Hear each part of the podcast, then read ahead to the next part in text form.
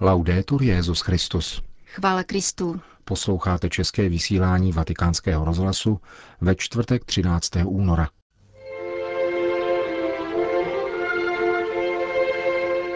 Mít víru neznamená umět recitovat krédo, řekl v dnešního milí papež František. Promluva svatého otce ke kongregaci pro katolickou výchovu, setkání papeže s americkou židovskou organizací Jewish Committee a kanonická návštěva Adlímina bulharských biskupů. To jsou hlavní témata našeho dnešního pořadu, kterým provázejí Jana Gruberová a Milan Glázer. Zprávy vatikánského rozhlasu. Věřící může ztratit víru účinkem svých neuspořádaných vášní a samolibosti, zatímco pohan se může stát věřícím skrze svoji pokoru. Tak lze zhrnout kázání papeže Františka při dnešní eucharistii v kapli domu svaté Marty. Liturgická čtení tohoto dne vedou k zamyšlení nad dvojí cestou. Od idolatrie k živému bohu a naopak od živého boha k idolatrii. Papež začal rozjímání u Evangelia, ve kterém jedna odvážná žena, Syroféničanka, tedy pohanka, žádá Ježíše, aby vyhnal z její dcery zlého ducha. Byla to zoufalá matka, komentoval papež. A matka pro zdraví dítěte učiní všechno. Ježíš jí vysvětlil, že přišel především kvůli ztraceným ovcím domu izraelského, ale vysvětluje jí to tvrdými slovy. Nech najíst napřed děti. Není přece správné vzít chléb a hodit ho psíkům. Tato žena jistě nechodila na univerzitu, ale věděla, jak odpovědět. A odpovídá nikoli svojí inteligencí, ale z hlouby svého mateřského citu, svojí láskou. Jenže i psíci se živí pod stolem kousky po dětech. Dej tedy ty drobky mě.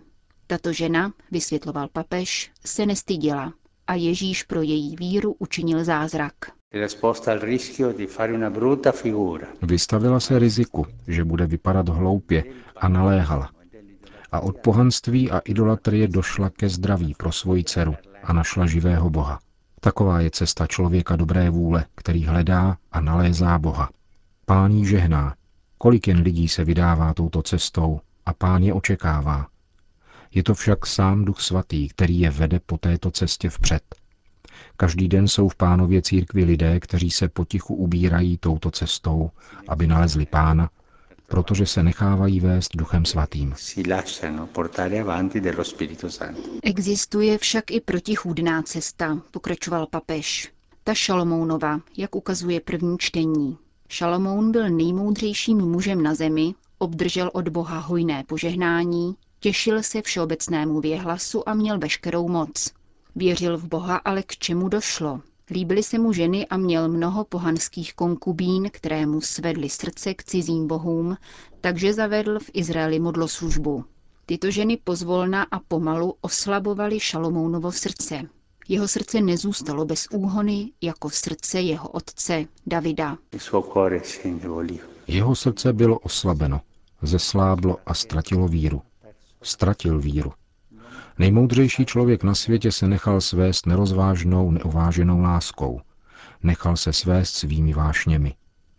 Ale otče Šalomonu nestratil víru, on věřil v Boha a uměl recitovat Bibli. Ano, to je pravda, ale mít víru neznamená umět recitovat krédo. Můžeš umět recitovat krédo a postrádat víru. Šalomoun, řekl dále papež, byl hříšník jako jeho otec David ale potom zašel dál a z hříšného se proměnil na skaženého. Jeho srdce se skazilo idolatrií. Jeho otec byl hříšník, ale pán mu odpustil všechny hříchy, protože byl pokorný a prosil o odpuštění. Šalomoun však byl velice moudrý, ale samolibost a jeho vášně jej dovedly ke skaženosti. Právě srdce je místem, kde se ztrácí víra. delle sue passioni è cresciuto nel cuore di Salomone. Zhoubný zárodek vášní vyrůstal v Šalomounově srdci a přivedl jej až k modloslužbě. Po prvním čtení jsme ve zpěvu před Evangeliem slyšeli tuto dobrou radu. Buďte vnímaví pro slovo, které do vás bylo vloženo a může zachránit vaši duši. Vydejme se cestou kananejské ženy, pohanky a vnímejme Boží slovo, které do nás bylo vloženo a povede nás ke spáse. Kéž nás mocné boží slovo na této cestě opatruje a nedovolí, abychom se skazili a propadli modloslužbě. Řekl papež František v dnešní ranní homílii. Petrův nástupce dnes přijal na audienci členy Kongregace pro katolickou výchovu na závěr jejího plenárního zasedání. Katolická výchova, řekl ve své promluvě papež, je jeden z nejdůležitějších úkolů církve, věnující se nové evangelizaci v historickém a kulturním kontextu, který se neustále mění. Nejprve věnoval papež pozornost hodnotě dialogu ve výchově, protože katolické školy a univerzity navštěvují mnozí nekatolíci nebo nekřesťané či nevěřící. Katolické vzdělávací instituce nabízejí výchovu, která usiluje o celostní rozvoj lidství a odpovídá právu každého člověka na vzdělání a poznání v plné úctě ke svobodě každého a pomocí vlastních vzdělávacích metod jsou povolány nabízet všem křesťanství, tedy Ježíše Krista jako smysl života, světa a dějin – Hluboké změny vedoucí k rozšíření multikulturních společností vyžadují, aby učitelé a profesoři užívali výchovných postupů konfrontace a dialogu s odvážnou a inovační věrností, která umí katolickou identitu přivést k setkání s různými dušemi multikulturní společnosti. Papež František pak zmínil kvalifikovanou přípravu formátorů. Non si può improvvisare. Nelze improvizovat. Musíme si počínat seriózně. Na setkání s generálními představenými mužských řeholí jsem zdůraznil, že výchova se dnes obrací ke generaci, která se mění a že každý vychovatel, a celá církev je matkou vychovatelkou, je povolán se změnit v tom smyslu, aby s mladými, které má před sebou, uměl komunikovat. Výchova je úkonem lásky, předáváním života, řekl dále papež. A tato láska je náročná, vyžaduje ty nejlepší zdroje, probouzené nadšení a trpělivost ke společné cestě s mladými lidmi. Mladí mají zapotřebí kvalitní výuku a zároveň hodnoty nejenom verbálně vyjádřené, ale také dosvědčované. Ve výchově je proto koherence nevyhnutelným faktorem. Nelze růst a nelze vychovávat bez koherence, bez svědectví. Proto potřebuje sám vychovatel neustálou formaci. Dovolím si v této souvislosti navrhnout také nezbytnost duchovních obnov a duchovních cvičení pro vychovatele. Je krásné pořádat vzdělávací kurzy toho či onoho, ale nezbytné jsou také kurzy duchovních cvičení a obnov za účelem modlitby. Koherence je sice námaha, ale především dar a milost, o níž máme prosit řekl svatý otec na setkání s kongregací pro katolickou výchovu. V konzistorním sále Apoštolského paláce dnes papež přijal 55 členů delegaci amerického židovského výboru. Organizace, která i v minulosti udržovala dobré vztahy se svatým stolcem a s katolickým světem. Papež František připomněl blížící se 50. výročí koncilní deklarace Nostra Aetate, která, jak řekl, zůstává základem vztahů s našimi staršími bratry. Tento základ je teologický. Nejde o pouhý výraz přání vzájemného respektu a úcty. A je tedy důležité, aby se náš dialog vždy vyznačoval hlubokým vědomím vztahu k Bohu. Papež dále zdůraznil společné úsilí o spravedlivější a bratrštější svět. Bůh nám je svěřil jako úkol a autentickou náboženskou povinnost už v prvních biblických knihách, kde se mluví o ochraně chudého, vdovy, sirotka a cizince. V závěru František vybídl k dalšímu vzájemnému poznávání a seznamování, zejména ve formačních centrech, jako jsou na jedné straně semináře a na straně druhé rabínské školy. Rozloučil se s odkazem na svou plánovanou cestu do Jeruzaléma. Doprovázejte mne prosím svou modlitbou, aby tato pouť přinesla plody společenství, naděje a pokoje. Shalom. Vatikán. Souběžně s kanonickou návštěvou českých a moravských biskupů u svatého stolce probíhá také návštěva Adlímy na bulharské biskupské konference. Biskupy tamních tří diecézí dnes přijal svatý otec. Bulharský lid si v dějinách udržel plamen víry, řekl Petrův nástupce, který pak biskupům rozdal svou připravenou promluvu.